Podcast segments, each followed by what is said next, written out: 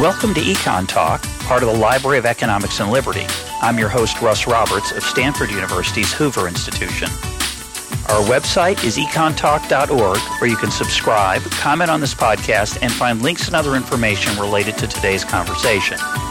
You'll also find our archives where you can listen to every episode we've ever done going back to 2006. Our email address is mail at econtalk.org. We'd love to hear from you. Today's June 5th, 2018, and my guest is Richard Reinsch II. He is the founding editor of the website Law and Liberty and the host of the podcast Liberty Law Talk. Law and Liberty and Liberty Law Talk are projects of Liberty Fund, foundation of in Indianapolis, and uh, of which Econ Talk is supported by through the Library of Economics and Liberty. So Richard and I are um, cousins in some sense, or something. I don't know. Uh, talk about uh, before we get well. Our topic for today is a recent essay of yours, Richard, that where you reviewed Jonah Goldberg's book, "The Suicide of the West," which Jonah was a guest recently on Econ Talk to talk about the book, and I thought that essay might make a useful jumping off point for a conversation on the Enlightenment, uh, the state of America, uh, the state of liberty.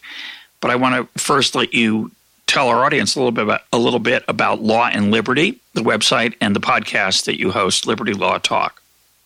Well, thanks, Russ, for having me on Econ Talk. Uh, you are the standard in terms of uh, uh, serious interview formats uh, online, and so I've when I started Liberty Law Talk, I you know, wanted to, in some way, uh, try and duplicate your success. I've uh, tried to uh, follow uh, a lot of your interviewing style, and I also sort of cross that with Brian Lamb. So I, I, I hmm. attempt to triangulate uh, my own style between the two of you.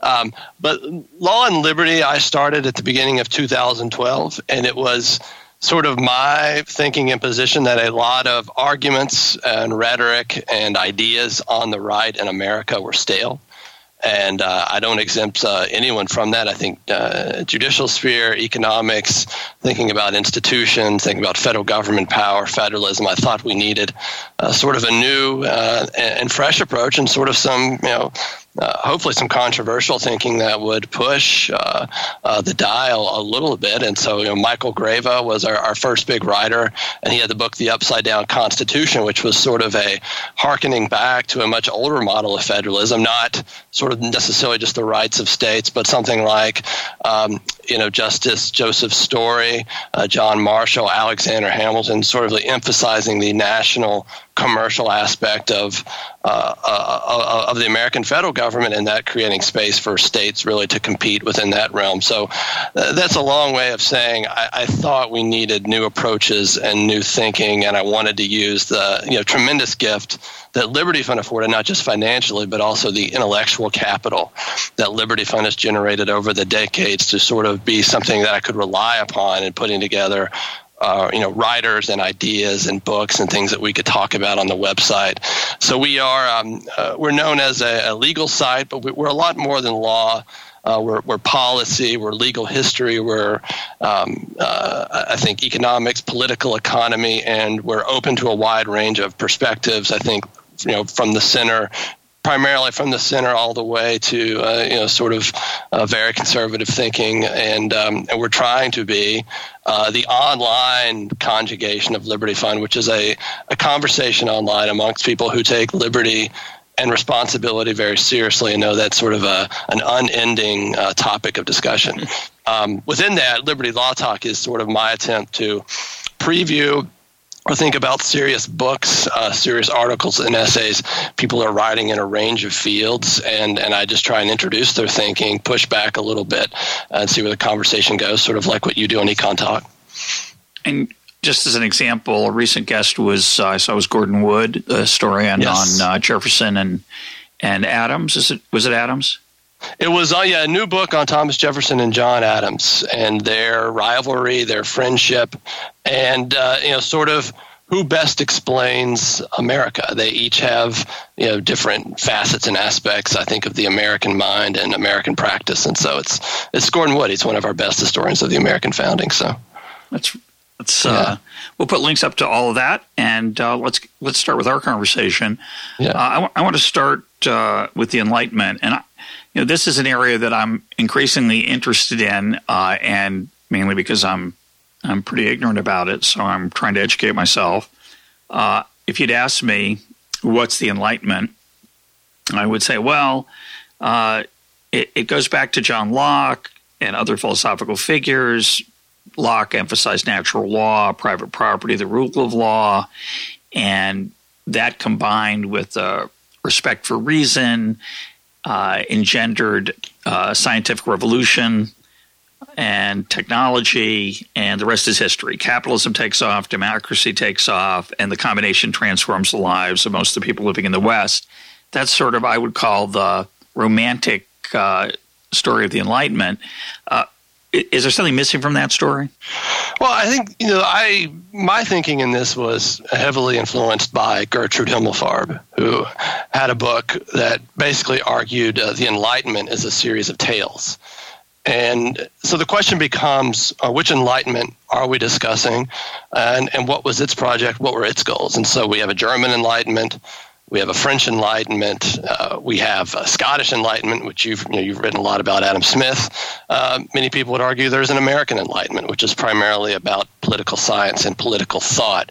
Uh, but within that, uh, you know, I think the the crucial questions that emerge are what what preexisted them, what con- that I'm interested in, what contributed and shaped what they did, what were their goals, and who's within the circle of the Enlightenment. And so uh, that to me sparked a lot of questions. And then, of course, um, you know, there's there are darker aspects of the Enlightenment, and so I, I consider myself more of a also a student of you know what we might characterize as dissident studies, which would be you know thinkers like Dostoevsky, uh, or in the 20th century Leo Strauss, or Alexander Solzhenitsyn, uh, Whittaker Chambers in America, and others who sort of looked at the romantic story of the Enlightenment, the reason, the science, the progress, the liberalism, all of this sort of business, and said, wow, this also introduces an enormous amount of power, hubris, uh, arrogance, and inability to self limit on the part of man, and that man's mind starts to constitute reality itself.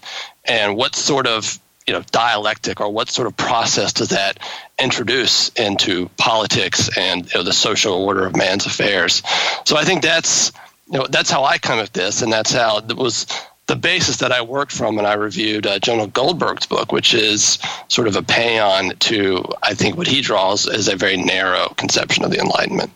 Well, you know, you talked about, you made a mention of something about, you know, what came before the Enlightenment. I think, again, for those of us who are not well informed, uh, the the general idea, if you had asked me to describe what was the, what came before the Enlightenment, well, we know we know what came before. It was the Dark Ages. It was a right. bunch of monks in uh, hooded robes shuffling along dark corridors, um, chanting and uh, occasionally transcribing uh, old lifeless manuscripts, and then suddenly, um, uh, let's see how I'm going to see if I can quote this correctly. it's from it's from Alexander Pope. It's something goes something like this: Nature and its laws lay hid from sight. Then Newton was, and all was light. Something like that. that that's. Mm, I apologize yeah. for not quite. I, I, might be off a word or two, but but the idea that that Newton uh, and and and that's late. Uh, we're in the late uh, 17th century at this point. That Newton, in the last half of the 17th century, and others uh, kicked off the scientific revolution, uh, turned against, so goes the story, it's not, of course, true, but mm-hmm. turned against religion and superstition. And as a result, um, modernity was born. And of course, that simplified story is missing a lot of pieces. Yeah, I mean, I think Newton, uh, Francis Bacon. There's uh, obviously the political side of this. You mentioned one thinker, John Locke. I think this this idea that you can somehow, um, which did prove true uh, in many respects, that you could bring nature under control and make it serve uh, human purposes. And as uh, the famous phrase from Bacon, you know, science can be brought in the relief of man's estate, and you can s- start to see material progress happen. And I don't. I, I mean, I don't want to give the impression that I'm counter enlightenment or that I'm anti enlightenment in that regard. I think what I what we should be open to, when, even when we say that process and we think about um, who the human person is is when you begin to unlock that there is power uh, working there's will working uh, part of the enlightenment part of the explanation that's given for the power of the science is you no longer think about formal and final cause, which had been such a tremendous part of Aristotle's thinking and a part of the uh, pre modern mind leading into early modernity. And you strip away final cause and you're just focused on this immanent process of what you're doing, which, you know, this experiment, observation, production, uh, you know, thinking about your results and what you're going to do with them. Um, the question then becomes purpose and what's it for? Uh, what's it all about? Who's it serving? Uh, is it serving mankind? Uh, is it serving a particular group or a particular you know, group in power? Um, I mean, this. You know, one way of thinking about this is Alexander Solzhenitsyn's formulation uh, that the, these gifts of science and technology coming out of the Enlightenment are also a profound trial of the human will and can you actually use them ultimately uh, for the relief of man's estate, or do they get used uh, as tools of power against other people? And I think the reason why we're weary now of technology and progress, and we look at sort of the AI revolution, or we look at uh, uh, other aspects, the biotech revolution, is we've seen these things used horrifically. Uh, we've seen you know, the nuclear weapon, the nuclear bomb defined in affect the 20th century and as as you know this this grip of terror that could destroy the world. Well mankind created that through modern science. Uh, that wasn't religion that wasn't superstition that wasn't bigotry that was science. And we have to come to terms with that aspect now i think and that's sort of this you know, this idea of a, of a postmodern uh, conservative reflection on the full goods of human nature and sort of conjugating that with what we produce through science and technology. I was reading, doing some reading for this conversation, and I came across a quote from Thomas Jefferson that the three people that you just happened to mention a minute ago Francis Bacon, Isaac Newton, and John Locke. Jefferson called, I, I think, some, he said something like the three greatest people who've ever lived, without question.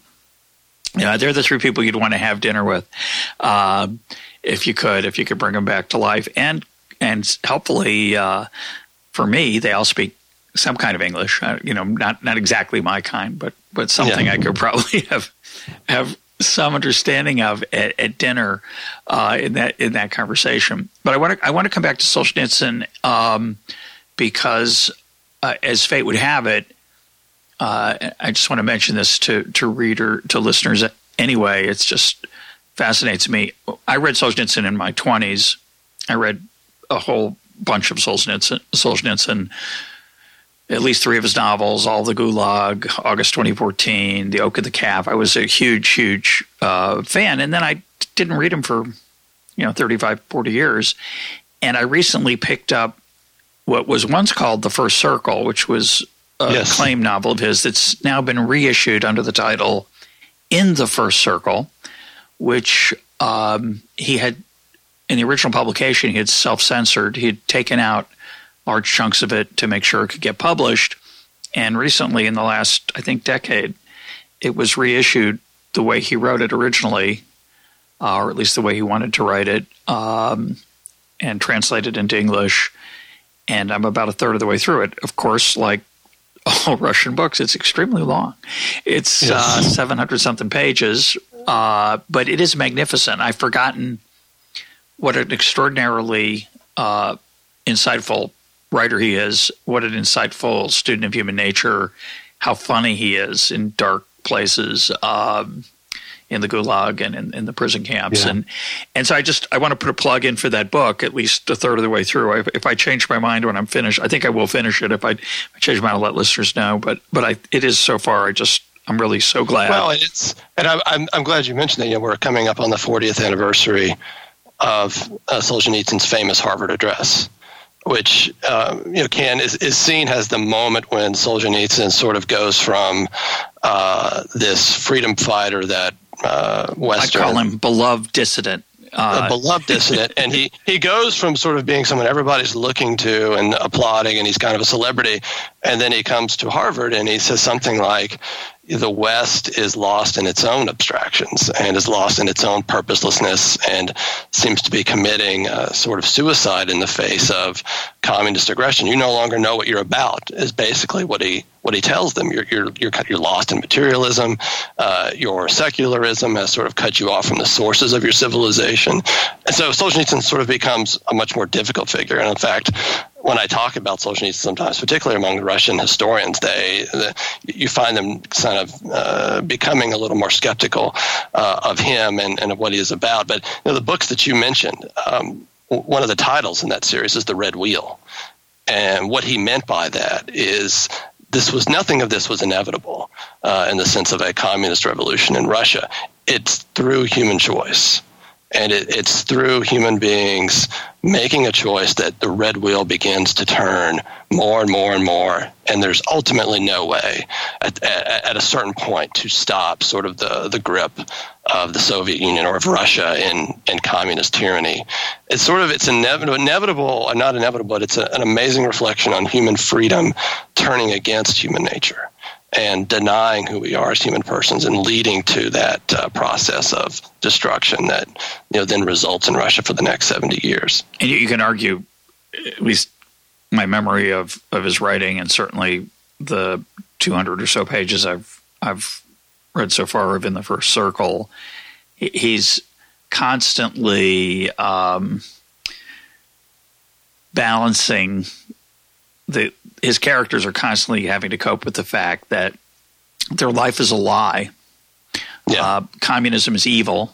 Uh, it's not uh, designed to hu- improve humanity, and yet at the same time, many of them are holding on to the potential for communism to redeem humanity, partly because it's all they've got. It's the only myth they've ever uh, gotten mm-hmm. to explore, and yet here's Solzhenitsyn relentlessly, sardonically uh, exposing this this dual paradigm that doesn't hold together and it's just it's a it's yes. he's really a giant. Um, the other part of that of course that harvard address you, you called it famous. It's not famous anymore. I don't think it's famous to you and it's famous to me but most people i'm sure listening don't know of it. Uh, i would suspect that the modal number of books that my audience has read by solzhenitsyn is zero um, okay. uh, is my guess. I could be. I'd love to be wrong. If, if you've read something by him, it might be one, a day in the life of Ivan Denisovich, which was an important book, and and um, yes. but I assign not, that to my interns every summer. But, but it's not a. Yeah. It's not a. It's not the masterpiece that, or masterpieces no. he came to write uh, as he as he um, as time passed. But I, I want to. Um, I want to talk about the uh, the, the, other point I was going to make about the, the that that Harvard address is that it also dealt a lot, if I remember correctly, with nationalism and, and a, a love of, of Russia that is yes. uh, was very alien to Americans, and I think uh, remains ex- extremely un- makes a lot of Americans very uncomfortable, especially with the rise of Putin and and mm-hmm. uh, current situation there. But I'm going to take us in a different direction. Okay. That's all preamble. I, I want to try to respond to something you said about human choice and human nature and yeah. our embrace of technology and that it's we don't have a purpose and and I think you know I'm I'm going to be a you're a conservative I'm a, more of a libertarian and I'm going to bring out my Hayekian side here, which is not conservative. And mm-hmm. the Hayekian side of me is is all about emergent order in this conversation. It says, you know, we don't really have we don't make choices as a society. We don't make choices as groups. We make choices as individuals, and we're all confronted with the chaos of the world around us. We have the options open to us. Uh, we have the products that we can buy, the ways we can spend our time, the people we can choose to interact with. And what freedom is about in that enterprise is really it's whatever you make of it. And and for one person, it might be uh, the freedom to worship in a church that that's meaningful to that person. For another, it's to be uh, to pursue a hobby and, and to get extremely good at it. For someone else, it's to build a business and, make a lot of money. Uh, for someone else, it's to do a lot of volunteering, uh, and that the result of all those choices is the world we see around us, not some individual's will, not the will of uh, the state or a particular politician. And so when I look at the, so I'll play pessimist just to mm-hmm. stay on your mm-hmm. page. If I say, well, yeah, you mentioned you're, the atomic. Well, you're being the optimist. What? What? You're being you're being more optimistic. I'm not sure. No, I'm gonna, okay. I'm, I'm, not sure at all. Actually, I, I, you know, let's put the atomic bomb to the, to the side and let's accept the possibility that artificial intelligence, or even more trivially, social media, smartphones, et cetera, are not good for us. Um, let's suppose that's true. I, am open minded about it. Not, i think we're going to see a massive cultural response. We're starting to see it now a little bit. I think we'll see a bigger one. But you could argue that you know they're not healthy. They lead to alienation. They are um, they're purposeless, and uh, that's our choice. Yeah, that's up to us. We don't. No one's forced it down our throat. It's not inevitable. We can walk away from it if we choose to. We evidently have trouble doing that, but it's not like. Um, there's a, a, technology a technology wheel that that's rolling forward, crushing all of us. That's being steered by just to pick a random name, you say Elon Musk or Mark Zuckerberg. Mm-hmm. They're just appealing to the deeply rooted parts of our human nature for attention and for leisure and for pursuit of of of things to do with our time, and that's that's just the way it is. But you, that's not the way you told the story. How do you, how do you react to that? Well, I, I well, I, what I would say is things are getting better and worse at the same time, uh, and we, we, should always keep that in mind. I, am not I'm not a uh, a reactionary or someone who is against technology. I don't want to give that impression. The point about the purpose is this is sort of a, a basic contention of modern science that we're, we're not necessarily worried about uh, purpose uh, in the sense of what nature is about and what we're doing with it. We're focusing on what we can do, what we can predict, and then how we can apply and uh, you know applied science, applied technology, and and just and just sort of and just sort of thinking about what problems that might institute. On, on the questions of technology, look, there are uh, just think about uh, social media, uh, the smartphones by which we access it for the most part. I think there are good and bad sides uh, in that, and I wouldn't. It's it's you know even thinking about my own children using uh, you know the phones. I mean, my, one of my sons stays on the phone way too much, and yet at the same time uh, there are a lot of good things i think he's also been exposed to there so it's that's not necessarily i think where i'm coming down i think though your point i mean my response to you is well this is just what people do. There's no real process, et cetera. You know, I, I think that's a that is probably too much uh, to ignore human dependability and uh, the fact that we are connected and the fact that things are working at multiple levels social, political, economic, cultural things are being defined through force of argument, through force of law, force of will, and shape the world we live in. Liberalism is not immune from this. Liberalism has, an effect, to um, be implanted by law and will have to displace uh, certain other and did displace other modes of activity and human interaction uh, to forge a new realm of, of networks of commerce and political liberty and freedom. And I'm not opposed to that. I'm just saying no one, nothing is immune. Nothing is immune from imperfection, uh, from problems, from errors, and we have to be aware of that and think about the seeds of destruction uh, within something good, like liberalism, like modern technology, and try and account for it. It's not, we can't get involved in just so stories or the arch of history or things like that.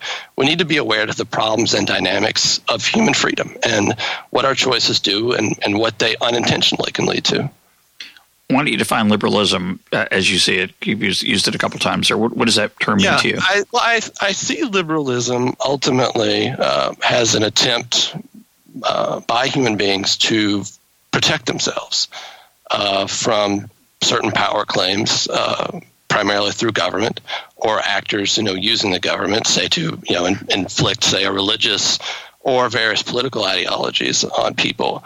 Uh, and so that's good. Uh, but I think one question is what does liberalism depend on? And I think liberalism depends on a view of the human person that is uh, filled with an infinite longing, uh, with, a, with a need for transcendence, with a need to uh, know the truth about ourselves.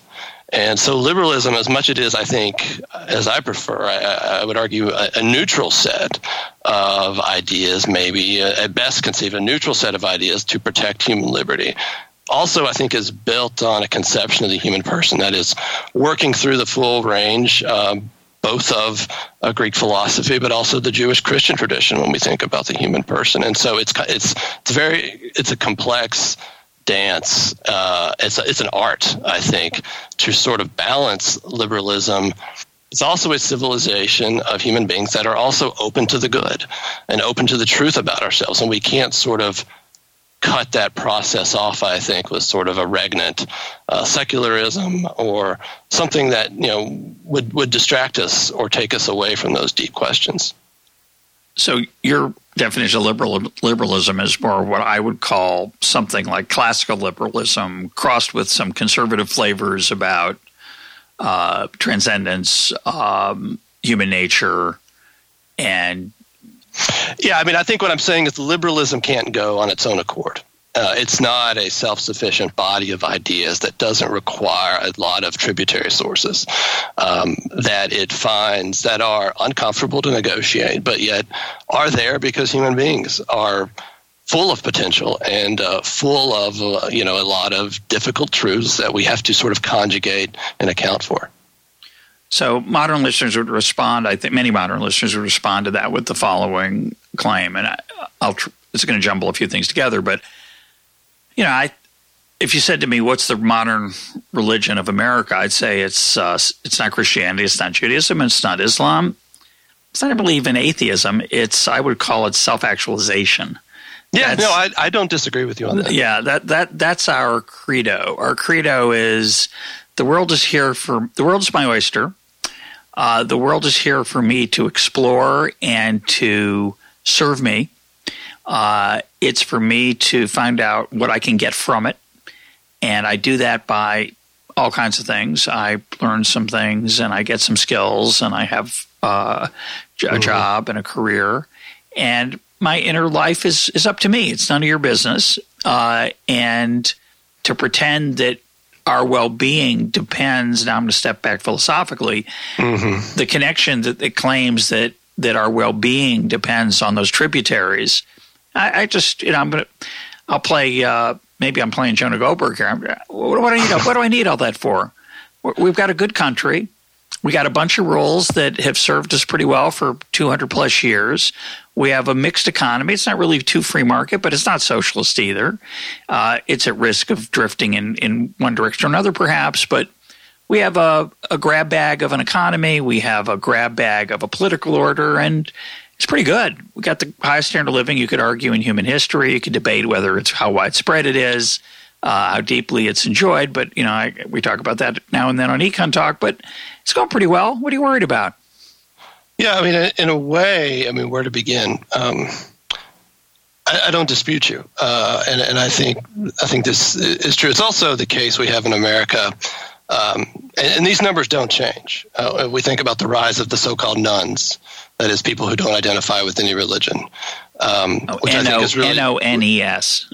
N-O-N-E-S. Which I also think is just people who had uh, a very nominal identification with the religious faith and are yep. just you know and there's no real social pressure anymore so they're just saying this is who i am. stand off i'm, I'm a none.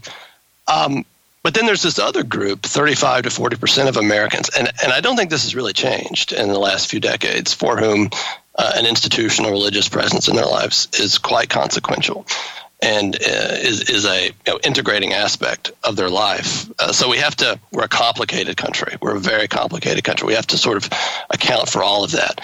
And, but my, my point is what's, what is our alienation? I mean, just basic, what does our alienation point to? Uh, what does sort of this incredibly wealthy country, uh, incredible opportunities, and yet sort of, uh, in another sense, immense sadness and anxiety. My, my chief evidence would be antidepressant medications and antidepressant subscriptions. Uh, how, how, how, do you account for that? And, and, and I think it is there's something like there is a longing of the human person, there is trouble for the human person. Uh, you know, as, you know, the biblical saying is, the sparks fly upward. Uh, that's you know, so marks man's path in this world. Where does all of that come from? Why are we not content with our success, with our material accomplishments and achievements, which are incredible by any standard of, of human history? And I think that is something like uh, mankind is a uh, an animal, but also a spiritual, transcendent being.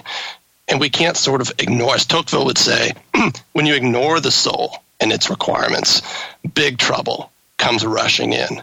Uh, and and, and when he, t- you know, what, well, all the things that Tocqueville was fearful of, I won't go into a Tocqueville seminar, but these, this somehow, as if this could somehow be ignored uh, by late democratic man, uh, I, I, find it. One part of it is sort of uh, historically uh, deficient, but it, it's also sort of our increasing refusal to ask ourselves, what does it actually mean to be free? What does it actually mean to be autonomous? What's the point of all of this? Uh, and I don't think we're ultimately satisfied with, as Leo Strauss would say, the joyless quest for joy. And you know, and my my, my case in point would be um, look at uh, look at our politics now. Uh, look at sort of these strange uh, movements like global warming. Now it's climate change. Uh, look at this, and I think this sort of this thinking about who the human person is with regards to human sexuality, particularly transgenderism, and the way, in sense, we're told that we have to accept this idea now. That to me is what happens when you do begin to ignore the soul and its requirements. You're still trying to fill up a longing, and it's just going to come out in, I think, strange ways. Well, I don't, I don't agree with a little bit of that, and I disagree with with a chunk of it. I don't, I don't think I don't think climate change or transgenderism is a is necessarily a manifestation of the alienation you're talking about. Well, it's a, no, it is. It, it is in the sense of it's a spiritual longing. It's an attempt to account for the whole, and and I think that's a that's a part of what happens uh, in a secular, in a very secular society, is the religious aspect comes out and comes out in different ways. Um, that's, that's, that's ultimately, and I look at you think the refusal to account for evidence. I mean, this is also sort of interesting to me on, on these issues of climate change, or to admit of doubt, or the possibility that you may not know all the answers. Where does that come from? So, well, I you know I've I've gotten in trouble with many listeners on the program in the past by suggesting that there are aspects of religious belief in the environmental movement, but I, but they of course are offended by that, rightfully so. They they think they're scientific and they see any skepticism, which I'm you know I'm more agnostic than atheist on climate change, but uh, meaning that I think there is climate change. I, am yeah. agnostic on whether there's how large it is and whether there's anything we can do about it that's productive. But um, they would be deeply offended by that description. Having said that, I am sympathetic to the David Foster Wallace line, which I think is profound, which is everyone worships. Uh, that's uh, that, that, we do have a longing for things greater than ourselves. Um, but I, you know, to come back to your point about alienation and about drug use, antidepressants, uh, the left, not not the liberals that you like, but the liberals mm-hmm. that are on the other side of the fence, you know, the left, the progressive side of American politics would say, well, sure, people are alienated. They don't mm-hmm. have a role to play in the American economy there there's racism, sexism, and other types of of oppressive thought that make it hard for people to to cope with life. And that's our problem. It's not the fact that we don't have religion anymore or that capitalism is purposeless or any of the things that you're pointing to. They, they have their own explanation. What's wrong with theirs?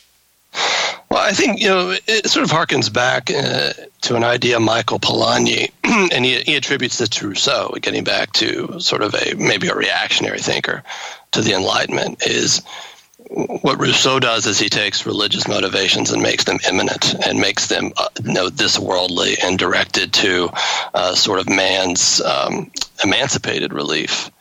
And I think that in many respects, so it's it's a romantic notion, uh, uh, which I think cannot be ultimately separated from the Christian inheritance and thinking about what's good for man. And Rousseau sort of combines that in a very emphatic way. And I think the left historically has maintain that focus. It's it's a immanentizing of religion, and, and, so to speak.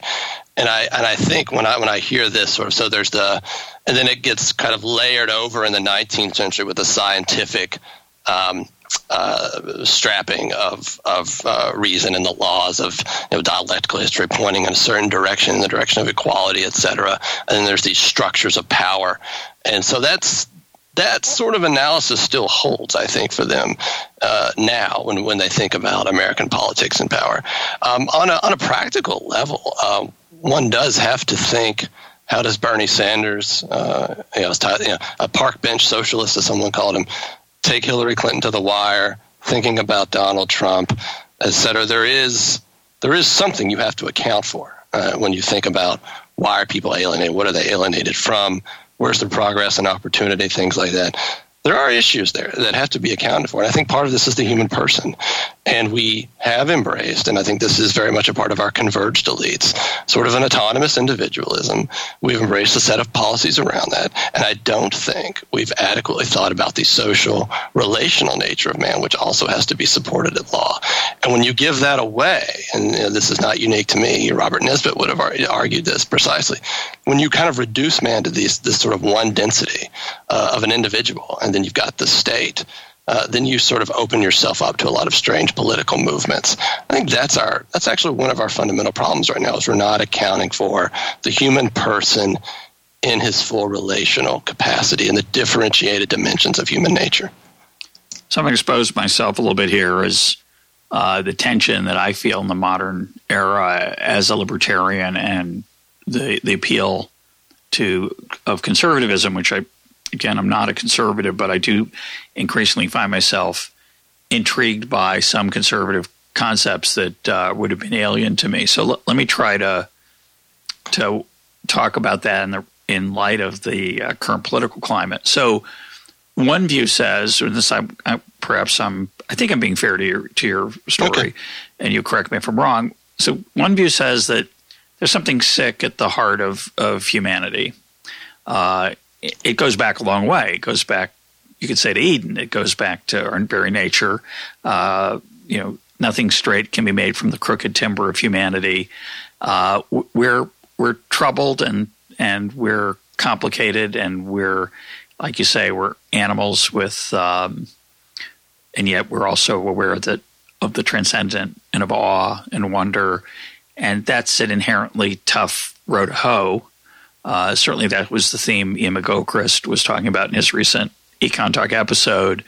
Um, so, in in that view, our current political strife, the polarization of America, the uh, center not holding, which I find mm-hmm. deeply disturbing, is um, is a result of our our failure to, to come to grips with that that nature yeah. of ourselves. It's a, a certain uh, again, I'm giving the conservative view now, which I consider to be your view, and it's a view I'm I'm more sympathetic to than I was five years ago, which is yeah. that you know this to pretend that we could just be animals search in search of pleasure, profit maximizing, utility maximizing.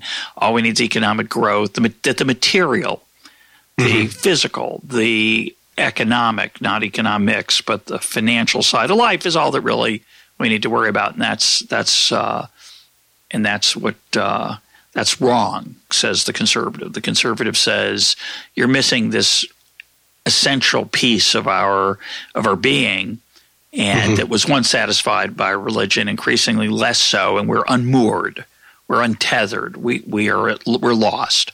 And and losing sight of of relational institutions. The instability of those uh, as well. But you know, family, the family, uh, the church. We, we mentioned we mentioned religion, also the loss of self government. Um, I think the ability, both local and at state levels, for people to govern themselves, even if those decisions don't sit well with sort of the you know upper or the, you know say certain uh, elite educated uh, core group in our country, things like that, and and people start to under, start to ask a question: Can I actually see myself in my country? Or am I disposable and a throwaway? And uh, in that respect, you know, people start to act up and they and they start to think, man, it's now or never. I've got to make a decision uh, and, and I've got to do some things. And so uh, that's sort of where we are. And, and I think both elites in both parties uh, didn't see that, didn't understand oh, that, and. Um, and, and it was both willful, I think, in certain respects, and also it caught them off guard. And that's I think that explains not, not only Trump, but also Bernie Sanders to a remarkable degree. And Brexit and Brexit, uh, yeah. things are going on in, in the continent of Europe as well. Unease with immigration, unease with the European project, the rise of nationalism. And so we haven't talked about nationalism. I hope we'll get to it a little, yeah. in a little bit. But uh, certainly, uh, if you think about the different divisions in the American public, one of them I would I would say is is nationalism versus um, uh, cosmopolitanism, the idea that we're all just citizens of this planet versus America's a great country yeah. and we should be proud of it. But that's the conservative view. I want to get now the libertarian view, the view that I'm more comfortable with until recently. I'm now I'm a little uncomfortable with it, but I think I'm going to put it on the table, which is my view as an economist is, you know, there's a lot of incentives here that have just gone awry. Uh, mm-hmm. The way that the media is able to uh, foment anger the way that social media has encouraged and allowed louder people to control the debate. The idea, I'm just take an example of globalization. The libertarian slash economist view of globalization is basically it gives you more choices. Let's just make it really simple. The conservative view is no, no, it's a, it's a, uh, it's trick. It's we're, we're losing control of our destiny, our manufacturing base, et cetera, et cetera. And I think the as an economist, I say, well, you just you know that's a narrative, that conservative narrative in this case, or I'll make it more of a populist narrative. That populist yeah. narrative is just wrong. It's just a misreading of of of the way the world actually works. But you're prone to it because it's a tribal thing that that you're susceptible to as a uh, as somebody who doesn't have the incentive to fully to be fully informed about how globalization really works and what its full effects are, and so Brexit and other um, uh, populist type movements are they're not a sign of of say our, our disrepair or our discomfort with ourselves. They're just the way that the incentives have been twisted recently, and the institutions have failed to respond because no one's in charge of them. And so it's not some fundamental problem. We just need to. Uh, a better way to say it is it, there's a problem there, but it, the way to solve it isn't isn't about isn't doesn't have anything to do with trying to figure out what uh, you know religion people should be listening to or uh, you know I, I, don't know I don't know I don't know where your vision takes me. I, I don't know well, where your vision takes well, me as a policy okay. person as an economist, I'd say I like freedom. Freedom's really good. Let's let people choose what makes them happy. And I'm not going to agree with what makes you happy. And you're not gonna agree with what makes me happy. But we don't need to worry about uh, solving people's need for purpose because that's not my business. And I think I, I don't understand how the conservative view mm-hmm. uh, well, solves that issue. Well, in case that wasn't clear back earlier, I, I, I was not arguing um, some sort of enforced uh, religion on people through law. Uh, I do think it's it's important in that regard that the law not be seen as an enemy of institutionalized religion, and there has been, I think, with some justification, a perception uh, that it has become that. But just put that to the side. Uh, you know, question just backing up for a minute, uh, how you know difficult this can be. Uh, you, we talked about you know nationalism versus cosmopolitanism, so I think the wise course is to find the median between a reductive nationalism and an unreflective cosmopolitanism of our elite. And uh, and I think that's you have to sort of show what the good is and how I think uh, a certain amount of patriotism, a certain amount of consent of the governed, and thinking both that the history of the country and the trajectory of the country follow in a path you know wide uh, varieties of people within the country approve of. That's really, I think, the goal of uh, of an American statesman right now, and, and also I think of of statesmen in Europe. And the, the problem I think is, and I always I hesitate to pronounce upon what's going on in various European countries, is that balance wasn't maintained, and we might be getting sort of a trajectory to a, a reductive nationalism in certain countries. Um, but there is, I think, uh, a hope and a, and a, goal that somehow you could uh, keep in mind the consent of the governed uh, and also have a, it might not be the libertarian hope for free trade, but a qualified free trade. And also, you know, another hot button issue between libertarians and conservatives uh, is the one of immigration. Yep. Um, but also, so I mean, I, I favor a system of immigration. I think probably the question that I would ask is, what does the traditional American openness to immigration, uh, which has been punctuated by some pretty harsh closures at times, but, but what, does, what does that? So what does that look like now admits uh, both two problems. One's a welfare state problem, but the other problem is the uh, statism of multiculturalism. And if you know, if you look back to the last uh, major uh, proposed uh, immigration reform bill. I mean, the power of the state to enforce uh, multicultural dictates on incoming immigrant groups to me was very troubling. Uh, just apart from whether what, else. What do you mean by that? What do you mean by multi- multicultural uh, you, dictate? You are you are bringing immigrants into America not as individuals, not as rights bearers who are going to be entrusted uh, with becoming Americans and becoming part of part of a Republican and uh, capitalist uh, society. But your goal is to use the state to turn them into client groups, and and people sort of see that process now. As a part of, of any immigration system, and, and it bothers them. And I, and I think there's something to think about there. Um, and also, you know, so in the, in the perspective, you know, keeping in mind that citizenship is not just rent seeking. Uh, citizenship is not just uh, you know some superstition or something we make up to make ourselves feel good, but that it actually matters in a Republican society uh, to be a part of it, and also uh, to be full and active and engaged and to be educating yourself and all these sorts of things, which kind of sound a little Thomas Jefferson high school commencement speech, but it really does matter. And those that also has been forgotten. But it used to be a huge part of the way we thought about immigration, um, and we used to enforce it severely at times. And I, and I don't, you know, and I would apologize for the harshness of that. We don't need that, but it's, you know, you are coming here and you will become one of us. You will not, be, you know, stay a part of a group uh, directed by the state, and that's those are sort of the issues and the challenges I think when it comes to immigration. But as you know, as opposed to what uh, Australia, Canada, uh, other systems that come out of the Anglo constitutional network have uh, very wide-ranging immigration systems, but they're very different from ours, and that's also something we're thinking about. When you say Republican, you of course mean small small r. Yeah, yeah, not not the party, but the the kind of government we have.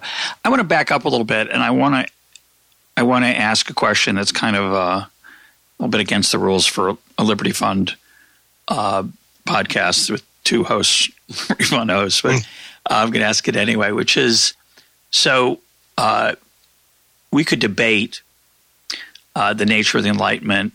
You know, there's a bunch of books out on it now, and I'm hoping to interview a bunch of of those authors uh, in the next few months. So I hope these questions are of interest to listeners. If they're not, you'll let me know. I'm sure, and maybe I'll cut mm-hmm. back. But um, we can debate how much of the Enlightenment is about, you know, anti-religion, pro-religion. How much of it has a dark side versus a not dark side. Whether the whether communism and fascism are the products of the Enlightenment or not. People debate that, uh, and and so we've come to a strange point in intellectual a strange intellectual moment in America where where we're going to debate what you know exactly what the Enlightenment is and and whether it's good or not. And my non Liberty Fund question is: Does it really matter? Who, who cares whether John Locke was really first, or whether it was uh, Fortescue or Selden before him, or others who mm-hmm. were part of the story? Who cares?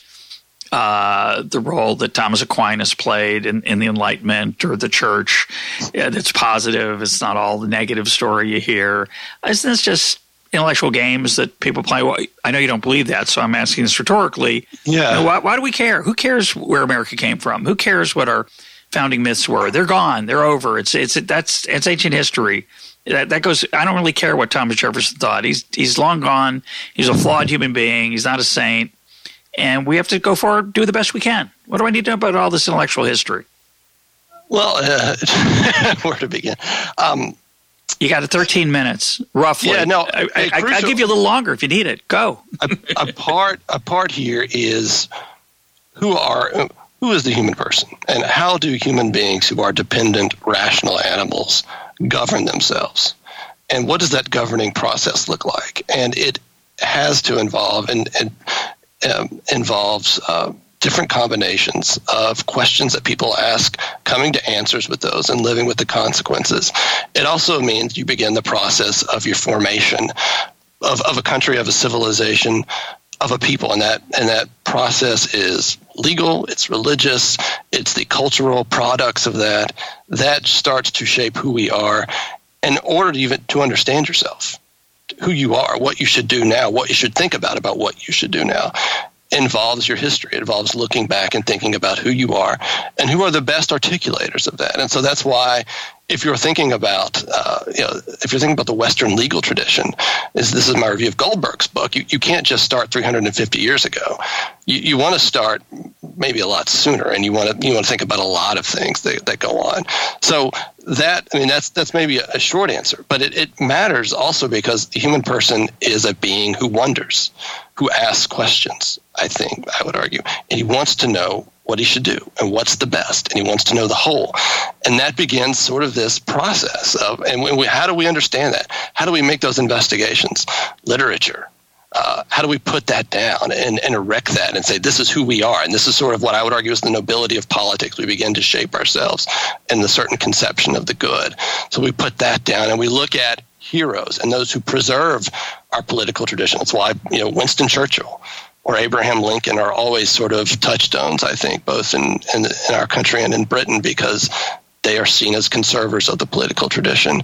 And so that's you are you are constantly engaged in this process as a human person, as a rational, questing, questioning animal to understand who you are and what you should do. And a, and a wise man, a humble man, knows that he doesn't have all of the answers. He needs he needs help. And so that's why this stuff matters. And it also matters uh, because human beings, uh, you know, we could say we're equal under law, uh, but we're not equal in every respect.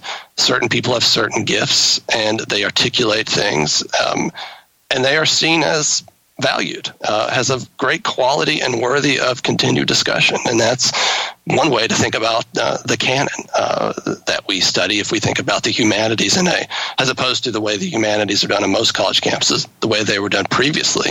There was a body of knowledge being transmitted, and you were invited as a student into the conversation but that required a great discipline and duty on your part to enter into it, but to not think that you were going to redefine it. You might be able to add to it if you were if you were worthy. I'll try to give another, I don't know whether it's libertarian or Hayekian response to that, because I'd say, what you know, the world's. I, am very sympathetic to that, by the way. I'm, I'm, I'm being somewhat of a devil's advocate here, but I am i I have to concede I'm not so confident in my actual views, so that's why I'm playing devil's advocate okay. to see how far I can push myself and push you yeah, this is all just myth making. You know, the, the, um, this is the counterpoint. It's all just myth making. The world's really complicated. There are a thousand tributaries that all, some of them lead into the same river. Some of them go off into rivers that, that went off into the the mm-hmm. uh, caves uh, and never were, were, ridden on or drunk from again uh, or fished in. And it, it, to try to tell a simple story like uh, you and I sitting here in America in 2018 are the product of of John Locke, or whether it's not John Locke, it's actually Fortescue, or whether it's not Locke or Fortescue, but it's Rousseau or it's whatever. It, it's just a, it, it, it's inherently a meaningless concept because it's so complicated. And why do I really need to know what I come from? Uh, mm-hmm. Can I just start from scratch? I, you know, I'm just, you know, my kids are raised. My kids don't know much about these ideas. I know a little bit. They've talked a few times about these things at the dinner table, but Mm-hmm. Can't they just can't we just in America go forward as we are? Now you could argue, but you need myths to sustain things. But let's not pretend they're anything other than myths. These are just different myths. The left has a myth, yeah. which I kind of gave a version of a little while ago. I could I could you know I could expound on it longer. Conservatives have a myth. Libertarians have a myth. We're all just competing myths. There's no truth here. It's the postmodern side of me. What do you say to that? Well, I mean, it's I mean, it's an illogical argument um, to begin with. Uh, one is, is I mean, for, for obvious reasons, right? You're, you're privileging your skepticism itself as the ground of truth or as, as the ground of the myth or something like that. I think the reason, you know, one reason why it doesn't work is what do we do with language? Um, language within the human person is not merely a dyadic uh, stimuli response to the external world. It's actually creative and we're actually able to use it to investigate and lead to more knowledge and to articulate ourselves, to articulate longings to other people, to communicate who we are and what we're about. It also can be a tool of violence and destruction as well. It can create those conditions. Why is that? Um, and why do we obsess over its use and the words and how they affect people? It seems to me it's straight away myths itself, if we want to call them myths, matter to human beings precisely because they do form human communities and they form uh, communities that last and that can be appealed to over and over again. Um, and they are revelations, I think, of who we are, of, of human nature. And uh, you know, it's it's truth and it's beauty and and it's goodness. And if we if we somehow think that we are, as, as Edmund Burke would say, the flies of the summer, uh, that's kind of how we'll live. And and the sort of these, uh, you know, I'm I am the ground of truth. I am the creator of everything. I only listen to myself. I only think for myself, and that sort of business. Well what are you going to how are you going to know what to do what are you going to think about uh, what are your choices going to consist of what's the matter upon which they're going to be based it seems to me that's a, really a debased conception of of the human person and, and i think I think we. I mean, I, I will. Uh, I will refrain from sort of calling groups uh, or you know particular aspects of this as I see it in society. But I think there are certain conceptions of that. I think part of it's on college campus, and what, what you see coming out of that is sort of the this mythical I who is afraid to think and afraid to reason and afraid to investigate. And you get sort of, you know, Yale Yale professors being yelled at uh, in the college yard because they sent out an email over Halloween costumes. I mean, this is, I think, the the backside of a process we're in of uh, becoming a, a, society no longer confident of our truths and our myths. Yeah, I think the way I think sometimes about lately about Jordan Peterson's what I would yeah. think of as his intellectual uh, agenda, which is to make us aware of what we've learned about ourselves in the past and not forget it. That would be the most attractive way I would describe this importance of the past. And, and, and I mean, explain. It's interesting too to think about your question. Explain Jordan Peterson uh, in the last two years. I mean, yeah, no. the eyes of Jordan Peterson. It's incredible. Yeah. By the way, it's also a, a technological phenomenon. Were it not yeah, for the internet and YouTube, uh, and it, we'd never would know a thing about him. Uh, maybe he'd have an article somewhere in yeah. some magazine. The technology, I think, feeding uh, an existential hunger Uh, yeah. and an impulse, particularly amongst our young people, which I've I found very encouraging. So, so I would make a distinction. This is where my libertarian and conservative sides merge. Maybe I would make a distinction between my attempt as an autonomous, self realizing individual with free will to master myself, to understand myself, and to grow and to figure out what I ought to be doing with my life, which I'm 63, I'm still working on. Uh, and I think it is a lifelong project for all of us.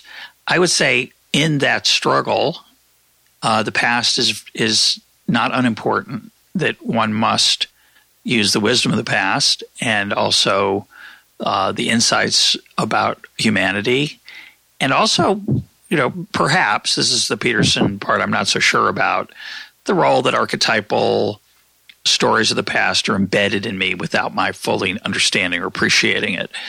I think there is a temptation, especially among libertarians, to think that you know somehow I can stand on the mountaintop uh, independent of everyone, when in fact I'm in many ways not fully of free will. I'm formed in all kinds of ways I can't appreciate by my culture, whether it's my upbringing or the country I live in or the intellectual climate I was raised in. And so, one argument to defend against the claim I was making a minute ago is to say, you just think you're independent of it. You're not, and the more you understand it, the better yeah. off uh, that you'll be. So that's the that's my libertarian side. The conservative uh, that's my conservative side. My libertarian side says, yeah, but you know, there's all these other people trying to sell me myths, sell me a story yeah. about where I came from, trying to get me to join their team, join their tribe, whether it's the Enlightenment tribe or the semi-Enlightenment tribe, and and a lot of that's just. Um, it's just dangerous. It's just, you know, that's an illusion to think that somehow I need to grab the right one because there isn't a right one. Mm. I, I think so my punchline to this whole conversation, to some extent, uh, which you opened with, actually, if I remember correctly, is humility. It's it's a lack of mm-hmm. hubris. Mm-hmm. It's a willingness to to accept the the possibility that the world's more complicated than I think it is, and that's not an uncommon theme on Econ Talk for listeners. As listeners will will certainly know. No, and also a theme near and dear uh, to the the founder of Liberty Fund, owing to man's imperfection. No, and I, I think it's it's an insight we come to, I think, acutely now in our period at the end of um, or, or, you know, watching sort of these ideological terror regimes of the 20th century uh, murder tens of millions of people, 100 uh, over 150 million people, according to one calculation. And so you, you begin to be very aware of not only people selling you ideologies that lead nowhere, uh, but also not wanting to be a sucker. But I, I think uh, if if we start to say, uh, I think that patriotism is for suckers, or marriage is for suckers, or religion is just sort of some sort of oppressive authoritarian thing that we don't need to think too much about. It's from the past. That's when we become uh, emasculated and sort of enter into a false emancipation. I think that's, and I, I think it's uh, very much alive uh, in the West right now. And I think, to my mind, uh, Rough Hand explains why one of the most uh, secular and emancipated societies on the earth in Western Europe is basically dying. Uh, and refuses to reproduce itself from, from what all the data that I can see. Um, I think you know also we have to ask ourselves um, when we think about um, uh, who we are uh, as human persons is what are we going to receive from other people? And I think if we acknowledge, and you made this point, if we acknowledge our own lives, people who have shaped us the most, it usually wasn't a market transaction. It was a gift. Uh, and it was a gift uh, owing out of duty or bond, obligation, and love. And if we're calling that something that can make us suckers, um, then I think we've lost the thread as human beings. One, uh, you know, one thing I, I, I, wanted to say here too is, is thinking about the autonomous individual. Uh, you know, Roger Scruton, who is seen as m- maybe the dean of you know contemporary conservatism, makes the point between a society that aims at autonomous individualism versus a society whose law culture um, produces autonomous individualism indirectly. Uh, and that is to say, it's something that arises out of our obligations to others, that we actually see the benefit of developing ourselves, but it can't ultimately be divorced from social uh, obligations, familial obligations that we have uh, to others. And that also seems, in many respects, a danger of current trends in thinking, certain current trends in thinking. Yeah. It's, that's a, I'm a big fan of it, things arising indirectly, but um, not sure I, what else to, to say about that. Um, that's a good observation. I want to close with a point about tradition. Okay. Uh, which is, again, a Hayekian point, but it's, again, I think where Hayek and conservatism uh, sort of meet, uh, perhaps, which is, you know, said if you throw away the, if you say marriage is for suckers, religion's for suckers, uh, I forget where your third one was, but um, mm-hmm. Patriotism. Patriotism. And I think one of the challenges of, of modernity is that some of the things that were traditions probably weren't so good. Racism would be one of them. Slavery, which we you know was sustained for centuries, mm-hmm. and of course still exists to some in certain places in the world. A, it's an evil that was not just tolerated, but for a long time justified. And once you start to say, well, that tradition was probably a mistake you get into this, uh, what I think of as a Cartesian, Descartes based world well, I'm just going to see what makes sense to me. And then you lose those traditions. They don't, once they're, they're up for grabs, uh, it, it's a very different world than the world that people were living in hundreds of years ago. And there wasn't much change, and traditions were all respected. There were some great things about that and some really pernicious, horrible things. So now we're in a different world that's much more complicated we have to make these decisions for ourselves to some extent. At least it feels like we do. They're not taken for granted. They're not just accepted as dogma. They're up for rational examination. And a lot of people are saying, well, yeah, maybe they're not so important. Maybe religion, mm-hmm. maybe the family is, uh, it's, you know, it's, it's not a, a beautiful tradition. It's archaic and it's destructive and it limits the human enterprise. And I think it's hard for us as uh, in the modern world to figure out what category to put these things in. Yeah. We're sort of, again, the word I would use is unmoored. And um, a lot of people would celebrate that. I, am the conservative side of me says I'm not so sure. There's mm-hmm. some there's some costs to that that I think we haven't fully reckoned with. So why don't you close and, and comment on that? You know, I th- well, what is you know, what do we mean by tradition? I don't think it's sort of a blind um, unthinking, uh, irrational. We've always done this, therefore we should continue to do it. And that may be the way certain people experience it. Um, but I, in terms of those who are molding and shaping a tradition, it involves every aspect of the human person, which would also be reason. And it would, and I think tradition best understood is the uh, exaltation of, uh, of, of the best of what a people uh, are able to achieve and do, and what they find to be ways that orient and integrate uh, who they are politically, socially, uh, legally, culturally into you know sets of practices and institutions. Racism. Um, there is a tradition of racism, uh, obviously, in this country, and yet, if, if I think about, you know, what did we what did we choose to exalt? What did we reason our way through? We also have this counter tradition uh, of the individual, of rights, and of treating people, uh, you know, fairly on the basis of their status as human persons. And there's a huge battle there. And I think the tradition that won wasn't racism. Uh, and then you could, I know you can multiply other things, but it is, I would just say tradition is not blind adherence. It's the full engagement of reason, but it's, uh, it's a reason uh, and logic process that will settle uh, into certain certain practices, um, which is which is to say, but I think that's inevitable uh, for finite, um, imperfect beings. We are going to settle into habits into certain forms of obedience and participation in a tradition, and that's I think that's largely inevitable. Even I think the most libertarian society you could think of would have traditions uh, and would have limitations and would have things it proscribes clearly and, and if it and if it chose not to do so, it would develop them uh, because in, in, spite of itself. Mm-hmm. Um, the thing too is thinking about you know just thinking uh, uh, the question of the family. Uh, where do human beings come from? Uh, how long does it take to raise them? The investment. All of this business is really, to my mind, non-negotiable.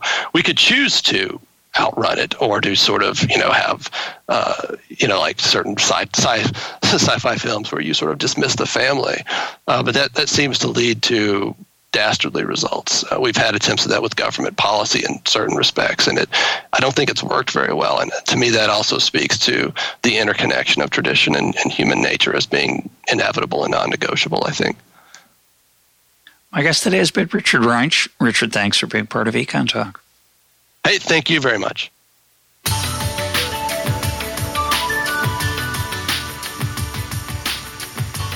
This is Econ Talk, part of the Library of Economics and Liberty. For more Econ Talk, go to econtalk.org, where you can also comment on today's podcast and find links and readings related to today's conversation. The sound engineer for Econ Talk is Rich Goyette. I'm your host, Russ Roberts. Thanks for listening. Talk to you on Monday.